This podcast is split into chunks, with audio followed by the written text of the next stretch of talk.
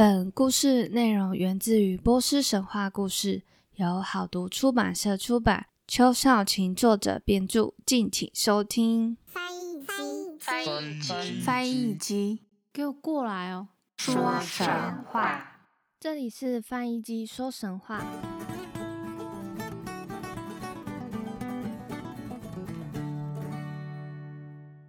欢迎收听翻译机说神话，我是翻译机。上一集有提到说，大力士鲁斯塔姆他的事迹呢，真的非常的多。他除了贯彻前面几集之外，他其实在后面几集也都有出现。所以他的生命到底是多长啊？我真的是有点纳闷。那跟自己的先生呢，因为我先生他自己有在听，他就提到这鲁斯塔姆真的很扯诶，他到底是？生活了多少年呐？是到底几岁啊？那么从上个国王死后，然后又新的国王进入，然后接下来呢，又到了后面的故事，他都有在出现。他到底是几岁？这个我也不太清楚，因为其实网络上找的资料很少。除了他之前的一些事迹之外，最有名的呢，就是今天要讲的故事，他勇闯七关的故事。我们之前在希腊神话说海克力士呢，他是过十二关吗？大家还记得吗？好像是十二关，然后就打了十二个不同种类的生物。那今天呢，鲁斯塔姆这个大力士呢，他是勇闯七关，究竟七关有哪些呢？我们就赶快一起来听翻译机说神话吧。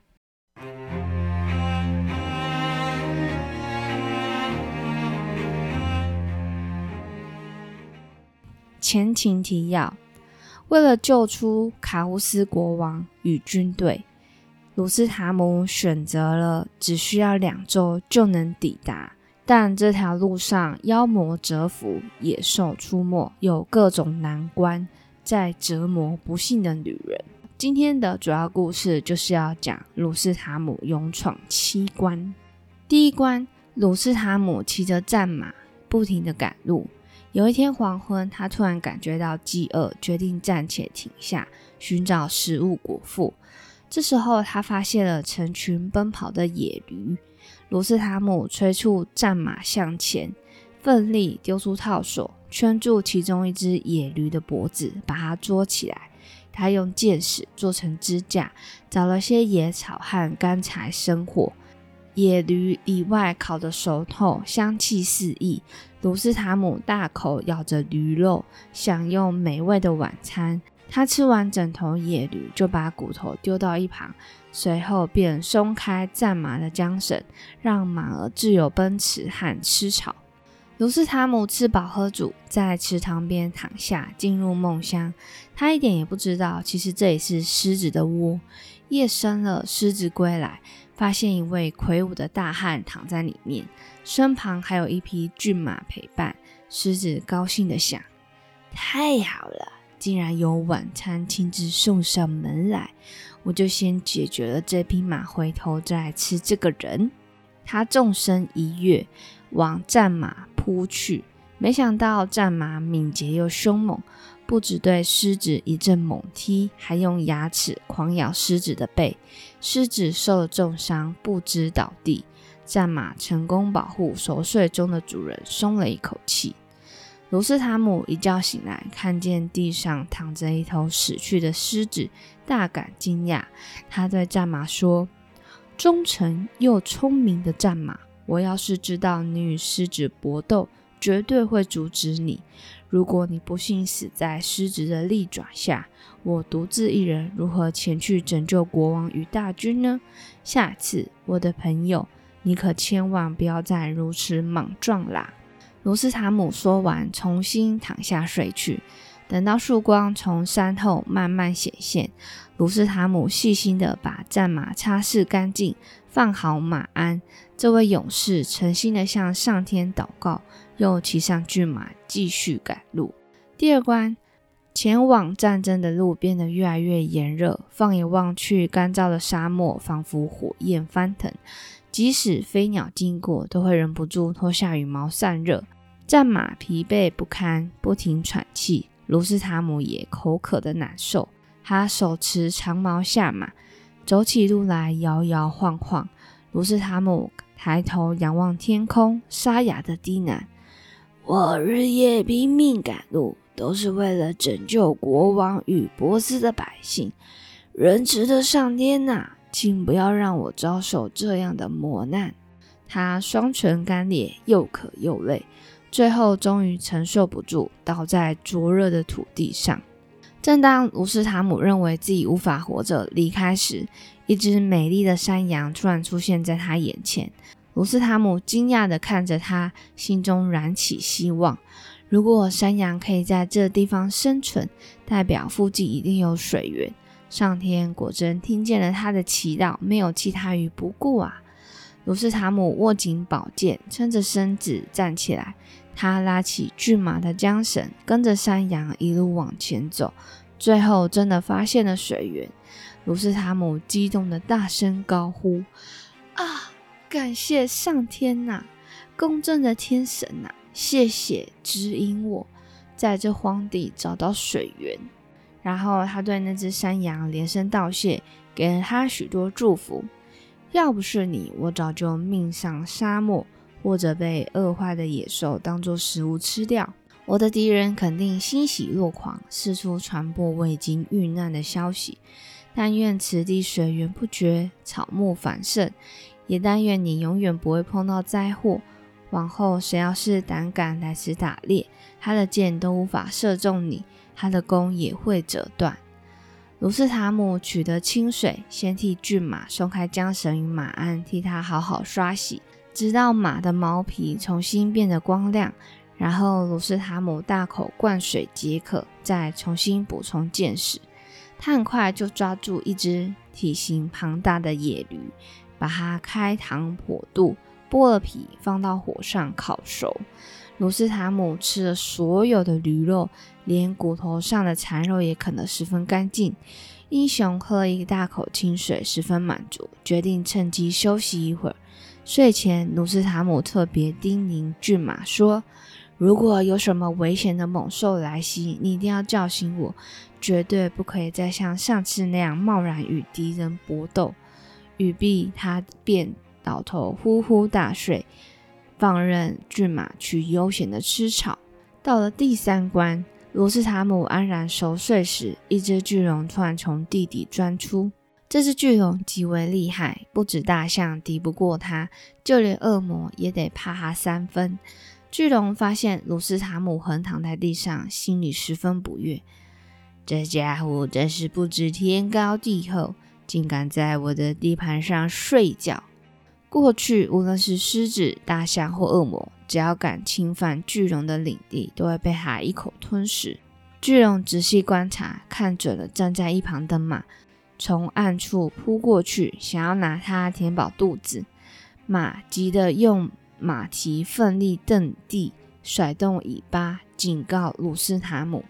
鲁斯塔姆听见这阵骚动，猜想大概有敌人趁机偷袭，立刻醒来。怎料他一睁开眼睛，狡猾的巨龙便消失得无影无踪，躲进漆黑的夜色。卢斯塔姆以为马存心胡闹，生气的责备马一番，便继续倒头睡觉。没多久，巨龙再度悄声接近，马看见了，急忙推了推鲁斯塔姆的头，又用马蹄蹬地，试图唤醒主人。卢斯塔姆挣扎着苏醒，查看四周，仍然什么危险没有看见。这下子他可真的被惹怒了。大声的斥责马说：“你呀，自己不睡觉就算了，为什么不让我一夜好眠呢？你这样分明是故意找我麻烦。下次你再胡闹，我就一刀砍断你的脖子，自己去战场，别那么容易受到惊吓。如果真有狮子或猛兽来袭，我一定会保护你。”他说完呢，又躺回地上睡觉。骏马不敢再打扰他，只得默默离开，到远处吃草。他一边吃着，一边又忍不住担心，频频望向主人睡觉的地方，生怕巨龙吃掉鲁斯塔姆。巨龙眼看鲁斯塔姆落单，再次从夜色爬出来。骏马一看见他，大声嘶鸣，朝鲁斯塔姆狂奔而去。鲁斯塔姆的睡梦又被打断，他气得睁开眼睛，正要责骂骏马，突然看见那只巨龙，他拔剑出鞘，指向巨龙说：“你是什么怪物？既然你今天已经落入我的手中，就别想逃走！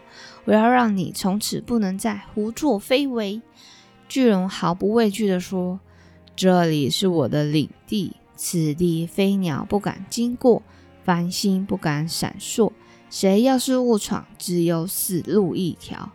报上你的名字，让我知道是谁的母亲即将为死去的儿子哭泣。鲁斯塔姆说：“我是扎尔之子鲁斯塔姆。这次途经此地，是为了前去拯救波斯国王。此行只有勇敢的骏马陪我作伴。如果你胆敢与我决斗，我会立刻砍下你的头。”巨龙呢，从嘴里喷出火焰，纵身扑向鲁斯塔姆，双方打得不可开交。骏马眼看主人情况危急，顾不得自己的安全，冲向前咬住巨龙的身体。巨龙被这么一咬，奋力扭动挣扎。鲁斯塔姆趁机举起宝剑，刺进巨龙的头。温热的鲜血泉涌而出，染红了巨龙全身，在深褐色的土地上静静流淌。巨龙庞大的尸身躺在地上，再也不动。鲁斯塔姆感谢上天，接着在池塘边洁净沐浴。他告诉自己，这趟旅程既然有上天帮助，无论之后遇到的是怪物或险峻的环境，他一定都能战胜。第四关。鲁斯塔姆匆忙起身后，又赶了好一段路。他心中充满勇气，一点也不怕半途遇见危险。转眼间，暮色将至，血红色的太阳逐渐西沉。鲁斯塔姆之前只顾着赶路，这才回过神来，发现自己置身于一片清幽美丽的绿地。清澈的泉水快乐地流着，树木与花草欣欣向荣。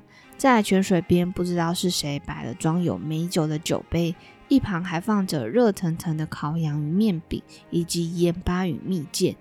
鲁斯塔姆觉得不可思议的想着，在这条荒凉的路上，竟然有如此奇妙的地方。他好奇的下马查看，这地方看似没有人烟，到底为什么会有这么丰盛的宴席呢？鲁斯塔姆虽然疑惑，还是走到泉水边坐下。他拿起放在酒杯旁的冬不拉琴，放在胸前，轻轻地拨弄琴弦，甜美的乐音流泻而出。罗斯塔姆把心中的话全都化作音乐，诉说自己无止境的追寻，以及在战场上艰辛的战斗。英雄弹奏着动人的旋律，沉醉其中。突然注意到有位美女慢慢走近。他羞红着脸向鲁斯塔姆轻声说话，希望可以与他共享盛宴。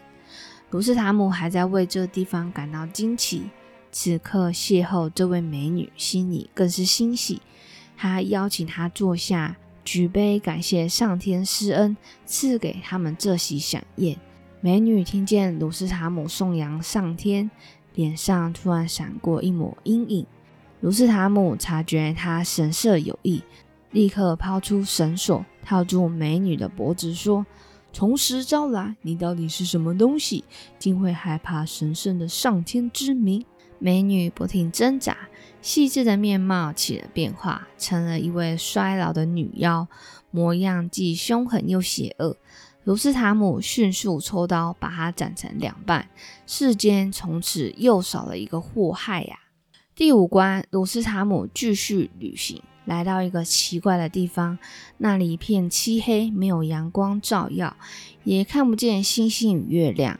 为求谨慎，鲁斯塔姆放慢速度，紧握骏马的缰绳，小心地穿越这片黑暗之地。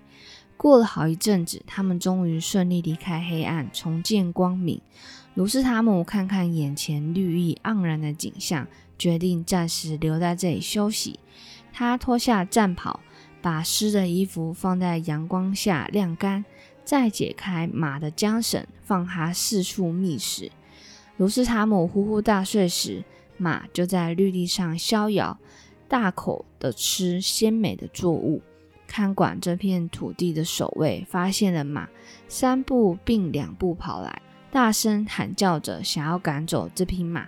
然后他来到鲁斯塔姆旁边，一棍打在鲁斯塔姆的腿上，斥责惊醒过来的鲁斯塔姆说：“可恨的恶棍啊！你到底是谁？为什么让你的马践踏这片土地？我为了种植这些庄稼，付出多少时间与心力，你知道吗？”卢斯塔姆莫名其妙被吵醒，又受到这样的责骂，气得从地上跳起来，他一把抓住守卫的两只耳朵，使劲的一扯，就这样拧断了那两只耳朵。守卫痛得惨叫，慌忙逃跑。在那附近有一位年轻的勇士，叫做乌拉德，他带着一帮跟班正在打猎，突然看见守卫朝他们跑来。脸上和双手满是鲜血，手会哭喊：“哎呀，有个黑黝黝的家伙，身上披着豹皮战袍，头上顶着铁盔，不知道究竟从哪里来。”我告诉你们，那家伙简直是魔鬼，是毒蛇。我不过是要赶他的马离开，保护我的错误，没想到他竟对我下这样的毒手。他扯下我的两个耳朵后，还一声不吭的回头睡去呀。乌拉德听见这段描述，很想见见这位奇怪的陌生人，便带着一伙跟班去找鲁斯塔姆。鲁斯塔姆发现他们接近，立刻翻身上马。抽出利剑，乌拉德问他：“你是谁？又从哪里来？”唯有勇敢的雄狮才敢路过此地，闲杂人等一律不准进入。你怎敢如此大胆？不止让你的马践踏草地，还拧下守卫的耳朵，我非得好好教训你一顿。鲁斯塔姆回答说：“我保证，你一听见我的真名，铁定会吓得发抖。”我的剑斩过多少头颅，数也数不尽。就凭你们也敢来向我挑战？我看今天就是你们的死期了。鲁斯塔姆挥舞宝剑，策马冲向乌拉德一行人，他一剑砍过去，乌拉德三个随从当场毙命，人头滚落地上。剩下的人哪敢和鲁斯塔姆交手？他们眼看情况不对，吓得四处窜逃。鲁斯塔姆吞不下这口怒气，紧追乌拉德不放，用绳索套住乌拉德的脖子，把他拉下马来，捆住双手。鲁斯塔姆生气的威胁说：“你最好实话实说，倘若我发现你撒谎，就立刻处死你。告诉我，那个可恶的白妖究竟躲在哪里？卡乌斯国王又被囚禁在哪个地方？假如你诚实回答，等我得胜之时。”战场就是你的，乌拉德赶紧求饶的说：“伟大的英雄，请你息怒，只要你不杀我，任何问题我都愿意诚实回答。”他告诉英雄该怎么找到卡乌斯被囚禁的地方，又怎么寻找白妖的巢穴，但又提醒他的说：“不过我劝你还是打消与白妖决斗的念头。他身强体壮，有十匹马的力气。”还能指挥成千上万的妖魔，单凭你一个人前去找他，实在不智。鲁斯塔姆哈哈大笑的说：“哈哈哈！听你这么一说，我更想亲自去瞧瞧，试试自己的身手。凭着上天赐给我的力量，我要让那些魔鬼吃尽苦头，让他们从此吓得发抖。”他骑上骏马，让乌拉德当向导。两人日夜赶路，终于来到战场。卡欧斯国王就是被魔鬼关在这里。这时候已是午夜，罗斯塔姆远远观望，只见整座城火光四起，宛如白昼。一声可怕的嚎叫从城里传出。乌拉德说：“这就是马战德朗城，也就是战场的地方。有个叫做阿尔让的魔鬼住在那里。”日夜不停嚎叫，这下子你半夜可睡不着了吧？罗斯塔姆没有回答，径自走去睡觉，一直睡到隔天太阳升起。他醒后，把乌拉德拴在一棵树上，用绳子牢牢捆绑，戴上头盔，身披铠甲与虎皮战袍，手里拿着武器，一跃上马，往马站德朗城飞驰而去。第六关，鲁斯塔姆全副武装冲进魔鬼阿尔让的巢穴，他大叫一声，宛如山崩海啸，惊动巢穴里的阿尔让。阿尔让听见英雄的吼声，率军倾巢而出。鲁斯塔姆一点也不畏惧，反倒飞身扑向阿尔让。他抓住阿尔让的耳朵，猛力挥剑，砍下了魔鬼的头。罗斯塔姆抓起血淋淋的头颅，抛向妖魔大军。阿尔让的手下看见首领死去，顿时为这位英雄的神力感到恐惧，拔腿逃跑。罗斯塔姆紧跟在后，不停挥剑，杀死了许多妖魔。等到日正当中时，等到日正当中时，罗斯塔姆才返回出发的地方，解开捆住乌拉德的绳索。在乌拉德的指引下，鲁斯塔姆顺利找到卡乌斯国王，被秘密关押在城里的一处。他听见骏马嘶鸣的声音，重新打起精神，对身旁的随众说：“苦难的日子终于结束了。当年戈巴德与图兰大军交战时，我曾听过这声马鸣，这一定是战马，它的主人正是英雄鲁斯塔姆。”没有人相信他，随从们以为卡乌斯被囚禁太久，已经绝望的发疯。他们只当他在说梦话，个个垂头丧气，继续哀叹自己的命运。就在这个时候，鲁斯塔姆出现在众人面前，他迈开大步走到国王面前，鞠躬致敬。人们见到救星来到，兴奋的高声欢呼。争相感谢鲁斯塔姆，又问起外头的近况。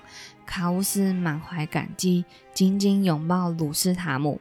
他关心扎尔近来可好，又好奇鲁斯塔姆这一路上经历了什么遭遇。鲁斯塔姆告诉国王，自己下定决心要杀死白妖。卡乌斯十分欣慰地说：“你这次行动千万要小心，如果白妖得知你竟然杀死了阿尔让。”还成功见到我，一定会想置你于死地。你若要寻找白妖，必须穿越重兵守卫的七座高山，最后抵达一个无底的深洞，那里就是白妖的巢穴。卡乌斯双眼失明，只能看见一片黑暗。他告诉鲁斯塔姆，唯有白妖的血可以治好他的双眼，并且对他说：“等你取得白妖之血。”把三滴血滴在我的眼睛里，这双眼睛就能重见光明。国王因为被长期囚禁，心里焦急万分。他含泪为鲁斯塔姆祈福，希望上天帮助这位英雄顺利打败妖魔。鲁斯塔姆重新整装，准备去讨伐邪恶的白妖。临行前，他对波斯人说：“我知道那白妖不仅厉害，还有一支强大的军队。”倘若我不幸战死，你们恐怕又得继续受苦，所以我无论如何也要宰了他。但愿上天赐给我好运，让波斯重新夺回荣耀。第七关，鲁斯塔姆再度让乌拉德做向导，赶赴妖魔看守的七座高山。他们谨慎地站在远处观察情势，发觉正如卡乌斯所言，当地有大军镇守。难以突破重围。卡乌斯对鲁斯塔姆说：“你要是想出奇制胜，千万不要莽撞行动。等到太阳升起，妖魔才会休息。大部分的魔军都会离开岗位，只留下三个妖魔在门前守卫。那时候，凭着你的英勇和上天的眷顾，一定可以轻松获胜。”卢斯塔姆觉得他说的话有道理，决定耐下性子等候。太阳东升时，他把乌拉德的手脚捆好，翻身上马，朝敌营奔驰而去。卢斯塔姆砍下一个又一个敌人的首级，沿路寻找白妖的巢穴，最终来到那深不见底、犹如地狱的深洞。卢斯塔姆站在门口，揉揉眼睛，想看清楚黑夜究竟藏着什么东西。仔细一看，不得了，白妖就在洞里呼呼大睡。那妖怪体型庞大，占据了半个山洞。它的毛发长如鬃毛，脸漆黑无比。罗斯塔姆从没有见过这么巨大的妖怪，他没有趁白妖熟睡时下手，等到白妖睡醒，睁开双眼，卢斯塔姆才发出一声大喊，向敌人宣战。白妖像一座移动的高山，冲向鲁斯塔姆，途中顺手抓起一块岩石，想砸死擅闯洞穴的英雄。卢斯塔姆没料到白妖竟如此敏捷凶猛，吓了一跳，赶快躲到一旁。然后他鼓起勇气，拔剑往白妖的腰部刺去。凭着惊人的力气，卢斯塔姆用力一击，打断了白妖的一条腿。白妖受了重伤，气得发狂。整个洞穴天翻地覆，一片黑暗。卢斯塔姆使尽全力把白妖压制在地上。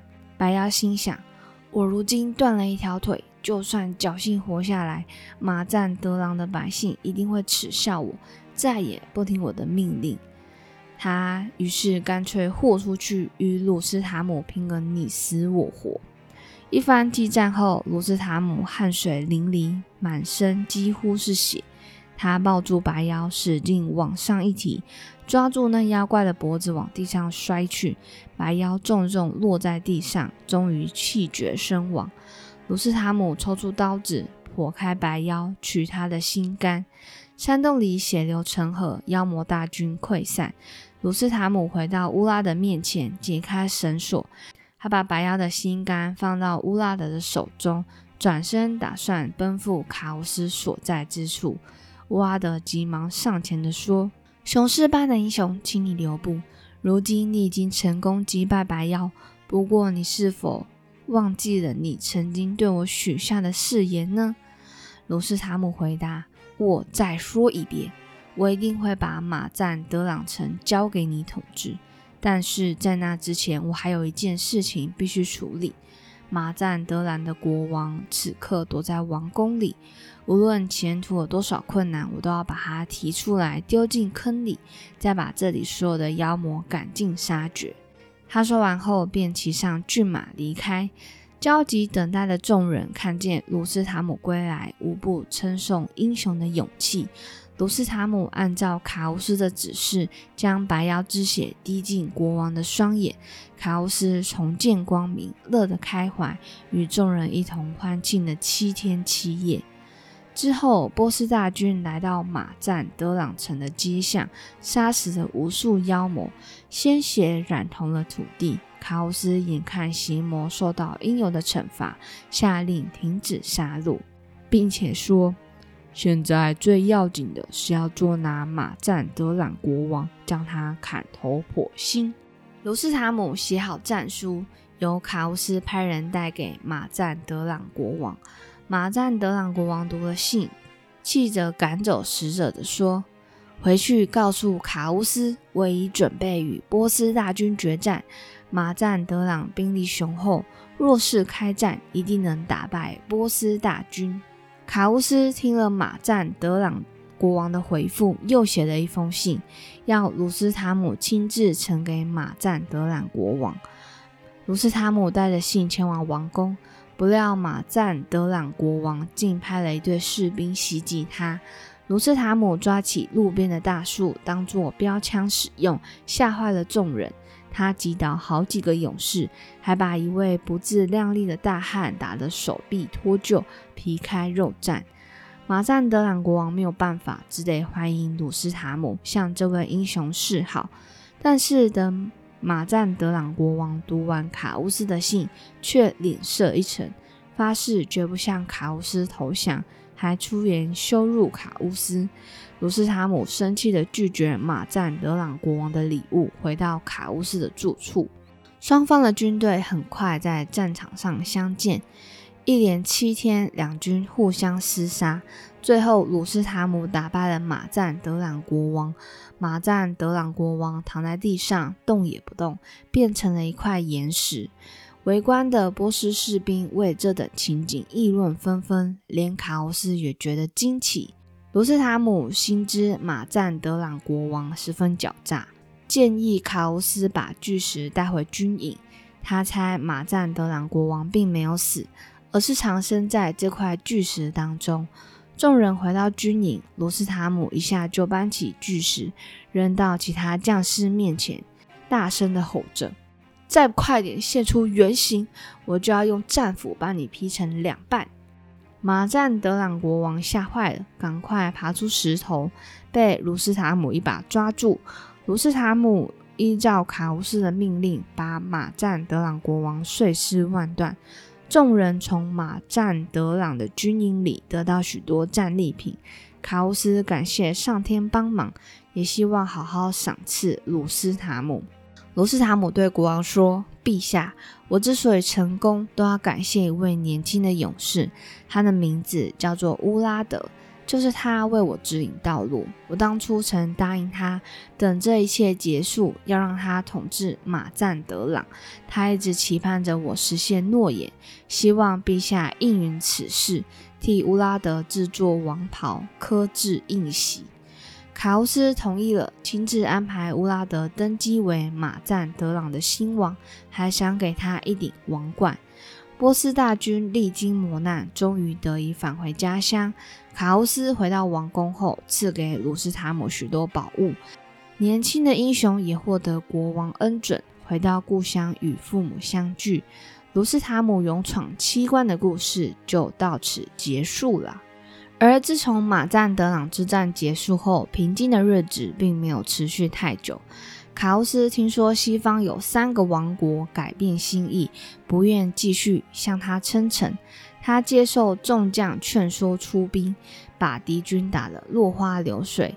在战场上，哈马瓦兰的国王请求卡乌斯宽恕，表示愿意称臣纳贡，只求波斯大军不要摧残他们的国土。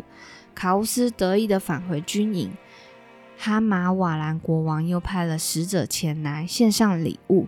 使者说了许多讨好的话，偷偷告诉卡乌斯说：“我们国王有位公主，既年轻又美丽，还有着甜美的嗓音，这样的美女世间少见，绝对配得上你。”卡乌斯心动不已，差人去向哈马瓦兰国王提亲。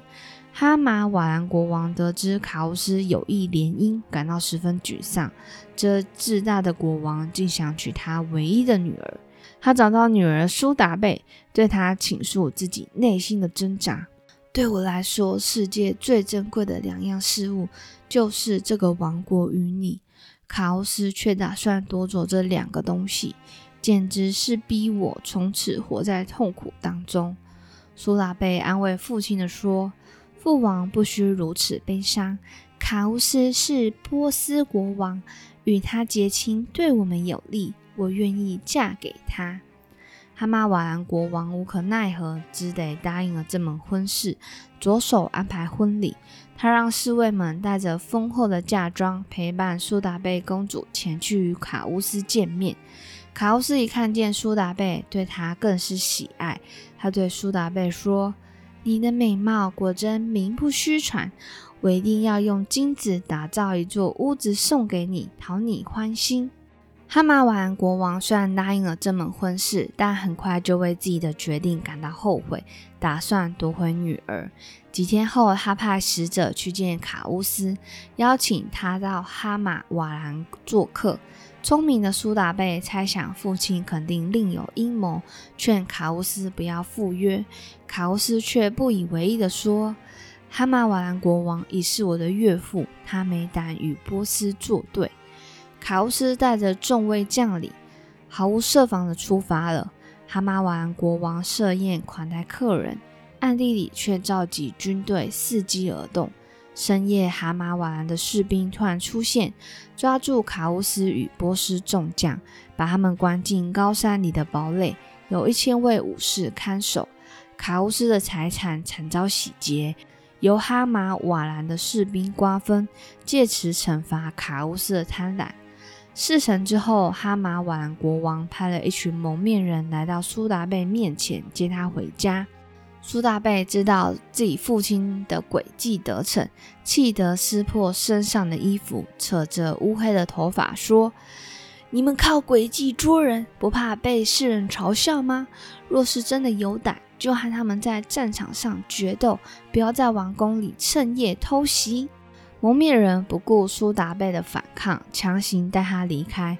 苏达贝便骂他们是他父亲的走狗。我已经下定决心了，此生要和卡乌斯永远在一起，绝不抛弃他。你们既然囚禁卡乌斯，现在就可以把我杀了。还骂完国王听说苏达贝如此固执，气得把他也丢进山中堡垒的牢房。苏达贝这才如愿与卡乌斯重聚。她极尽温柔的照顾卡乌斯，不断安慰丈夫，救兵一定很快就会来到。卡乌斯被囚，消息传到土兰，昔日的王子阿夫拉西亚伯如今已是土兰国王。他见有机可乘，便出兵攻打波斯，途中还打赢了也想争夺波斯的阿拉伯人。波斯大军为了抵抗敌人，损失惨重。不少波斯百姓被俘，沦为奴隶。人们纷纷逃到扎尔的领地，向扎尔与鲁斯塔姆求救。鲁斯塔姆当即派人到各地召集援军，又向哈马瓦兰国王致信的说：“你假装议和，暗地里陷害我的国王，不可原谅。要是你愿意让卡乌斯安然归国，我便不与你计较；如果不从，我们就在战场相见。”哈马瓦兰国王读完鲁斯塔姆的信，悲愤交加地说：“正是因为卡乌斯贪婪进犯我们的领土，才会落得如此下场。你尽管率军来吧，我们的军队早已准备开战，连牢房都替你安排好了。”国王的回复激怒了鲁斯塔姆，他率军直奔哈马瓦兰，四处烧杀掳掠。哈马瓦兰的军队迅速赶来。与鲁斯塔姆的军队厮杀，国王又向邻国博博尔与埃及借兵，合力对抗鲁斯塔姆。隔日，两方军队摆开阵势，鲁斯塔姆亲率士兵攻击，把敌人打得溃不成军。哈马瓦兰不幸战败，国王害怕他向鲁斯塔姆求饶，答应效忠波斯。他不止释放卡乌斯，同时也把俘虏和财物全数交还。卡乌斯重获自由，带着苏达贝与波斯众将离开高山堡垒。鲁斯塔姆这一战替波斯增强了实力，军队里的士兵扩展到了三十多万人。之后，卡乌斯写信给阿夫拉西亚伯，劝他放弃贪念，不要再来争夺波斯的王位。阿夫拉西亚伯气得咬牙地说。我贪婪，是谁已在波斯称王，却还想拿下哈马瓦兰？论血统，土兰与法里东是我的祖先，波斯本来就该属于我的。他命大军再次攻打波斯，与卡乌斯的军队决战，却不幸遇上鲁斯塔姆。阿夫拉西亚伯为鼓舞士气，对土兰士兵喊道。你们谁有勇气，愿意与鲁斯塔姆搏斗？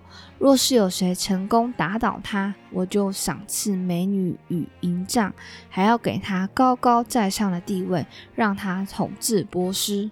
突然，士兵听了，争相上前作战，想要击败鲁斯塔姆，但伊朗军队远比他们勇猛。突然人没多久便尸横遍野。阿夫拉西亚伯吃了败仗，慌忙撤军回到土兰，暂且收起了他的野心。卡乌斯从哈马瓦兰回来后，继续治理国家，还用水晶打造了一座新的宫殿，里面镶嵌了无数宝石，王室成员可以尽情的在里头宴客或享乐。然后卡乌斯又用玛瑙建造了一座拱形祭坛，让祭司使用。波斯的兵器库里。梁柱以纯银装饰，国王的黄金宫殿镶着蓝宝石与红宝石，在阳光下光彩夺目。这段期间，妖魔鬼怪不敢作乱，人们过着幸福的生活，不曾感到悲伤。魔鬼无处作恶，为此难受不已。一天，黑夜即将消逝，群魔趁机聚会，他们忍无可忍，决定推派一个代表去诱惑卡乌斯，让国王被上天抛弃。一个妖魔自告奋勇，扮成一位美少年，不止能言善道，还有着过人的才华。变成美少年的妖魔，耐心的等待时机。当他发现卡乌斯外出狩猎，就立刻出现在国王面前，稳地致意，献上一束鲜花的说。这位贵人，千万别让你的名声就此埋没。你如此伟大，既然已经掌握了大地，就更应该掌握整片天空。妖魔说着动听的甜言蜜语，终于让卡欧斯失去理智，以为世界真是为他存在。卡欧斯认为自己已经不再需要上天的帮助，他异想天开，竟有了一个奇怪的主意：待在地上实在是太平凡了。我要让没有翅膀的自己也能像鸟儿一样飞，在天空翱翔。卡欧斯于是询问星象家，从地面到达月亮究竟要花多少时间？他费尽心思，派手下趁夜偷偷搜刮鹰巢。把幼鹰带回王宫，幼鹰住在不同的房间，每天享用烤肉与嫩鸡，直到它们羽毛丰硕，体型大的可以吃下一整头山羊。到了那个时候，卡乌斯再命人建造一个装饰华丽的座椅，四边捆上几根长毛，毛尖挂着鲜嫩的羊腿。四只最雄壮的老鹰被紧紧绑在四边，卡乌斯则稳稳坐在座椅上。老鹰们饥肠辘辘，为了吃到羊腿，个个卯足全力振翅，带着国王朝高空飞去。卡乌斯总算实现梦想。尽情在天空遨游，人们对他在天上的奇遇有各种传说。有人坚称他遇见了天使，有人则说他与繁星打了一架。关于这段经历，众说纷纭，恐怕只有上天才知道真相。渐渐的，老鹰丧失了力气，越飞越慢。突然间，它们虚弱的垂下双翅，与卡欧斯一起从高空坠下，掉下森林。卡奥斯没有摔死，却落得满身是伤，痛得不断哀嚎。他被困在树林里，悔不当初，只能含泪艰苦的生活，祈求上天尽快派一位勇士来救他回去。国王不见踪影，将领们急得到处寻觅。他们一听说卡乌斯掉在哪座森林，立刻往那个方向赶去。老英雄古达尔兹对鲁斯塔姆的说。自出生以来，我看过形形色色的人，但是像卡乌斯这种蠢材，我还真没见过。他头脑简单，既缺乏智慧，也毫无远见。这人空有身体，却没有脑子。唉，从古至今，谁曾妄想飞上天空？只有卡乌斯想得出这种怪主意，埋怨。归埋怨，英雄们还是不畏艰难，找到了卡乌斯国王。他们对他苦心相劝，希望卡乌斯往后不要再做这样的傻事。古达尔兹尤其生气，斥责卡乌斯说：“你这个疯子！这些年来，你得到的教训、尝过的苦头还不够多吗？你如此执迷不悟，又武艺平平，若不是靠着上天帮助，早就死了。”一天到晚出兵远征，还想登天飞翔，看天上的日月繁星。你呀，真该向过去那些贤王效法，诚心祭拜上天，不要再做这种可笑的蠢事了。卡乌斯万般羞愧，根本不敢正眼看他的将领。好不容易，他才回答古达尔兹的说：“你说的对，我实在后悔，当初竟然如此愚蠢。”他一边说着，一边掉下眼泪。国王打从心底向上天忏悔。随众位将领回到王宫后，他便专心处理国事，不再妄想学鸟儿飞翔。以上就是今天的神话故事。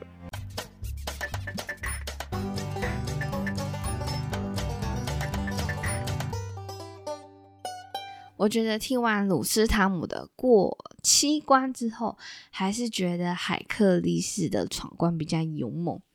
我觉得海克力士遇到的都是一些凶猛啊，然后又难缠的野兽，不管是飞的啊、陆地上的啊都有。而鲁斯塔姆呢，你看像是第一关，他第一关竟然是由那匹马所打败的。